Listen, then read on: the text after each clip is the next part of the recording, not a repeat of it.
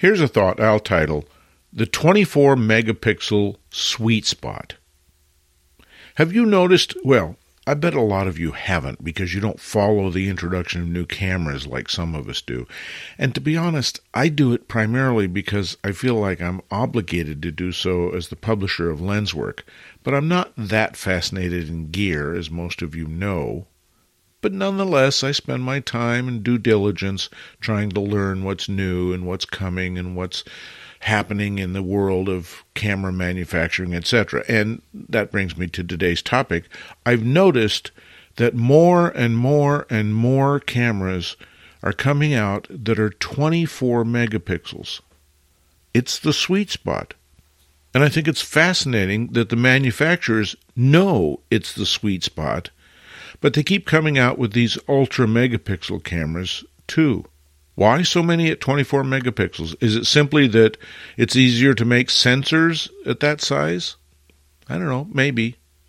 But it seems to me there's a reality about 24 megapixels that I don't hear anybody talking about. 24 megapixels are enough to do an image that you would ever publish, at least in a book or a magazine or something like that. 24 megapixels is plenty, even for a big art book. 24 megapixels are enough to do a wonderful 16 by 20 print. And how many people need more than that? How many photographers really want to make giant prints? Obviously, there are some, so they need their big megapixel cameras. And how many people want to do a giant book that's bigger than a coffee table book? There's probably some, but for most of us, if we do a book, a coffee table book is going to be plenty big. And all you need is 24 megapixels. And there are occasions when even those of us who have lower megapixel cameras might need a 40 or 80 or 100 megapixel image for a special project, for a special print, for some reason or another. But there are workarounds like stitching and multiple exposure high resolution mode. There are ways we can make a 50 or 100 megapixel image if we know beforehand that we need it. All the other pictures that we make, that is to say, all the other digital captures that we make, are probably going to provide us everything we need at 24 megapixels. And the only exception that I can think of that is the specialty project involving wildlife where you have to do a lot of cropping. But isn't that a function of not having a long enough lens? You would always be better off having a longer lens than doing a lot of cropping. Of course, the longer lens is heavy and, you know, it might be thousands and thousands of dollars. But so is the high megapixel camera.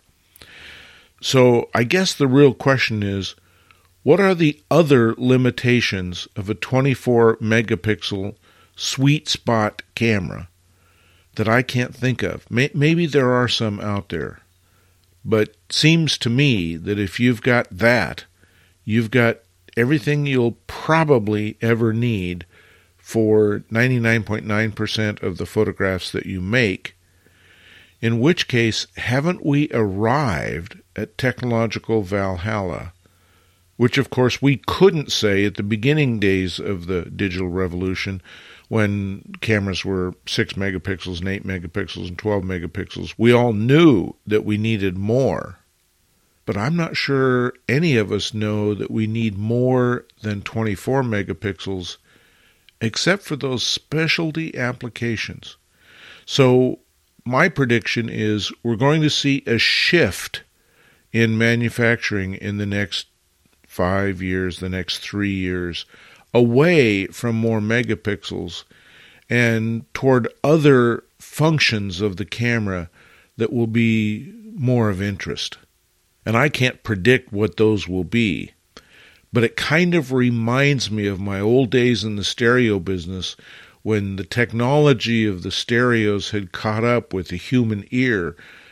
Suddenly they started manufacturing stereos that had graphic equalizers and built in cassette recorders and that kind of thing, rather than pursuing more amps and less distortion. We're going to see that in photography starting now, and maybe the new global shutter is an indication of what's to come. But my suspicion is not, because what's likely to happen is more friendly user interfaces, more things that make photographs easier to make, and that won't require more megapixels. Copyright 2023 Lenswork Publishing.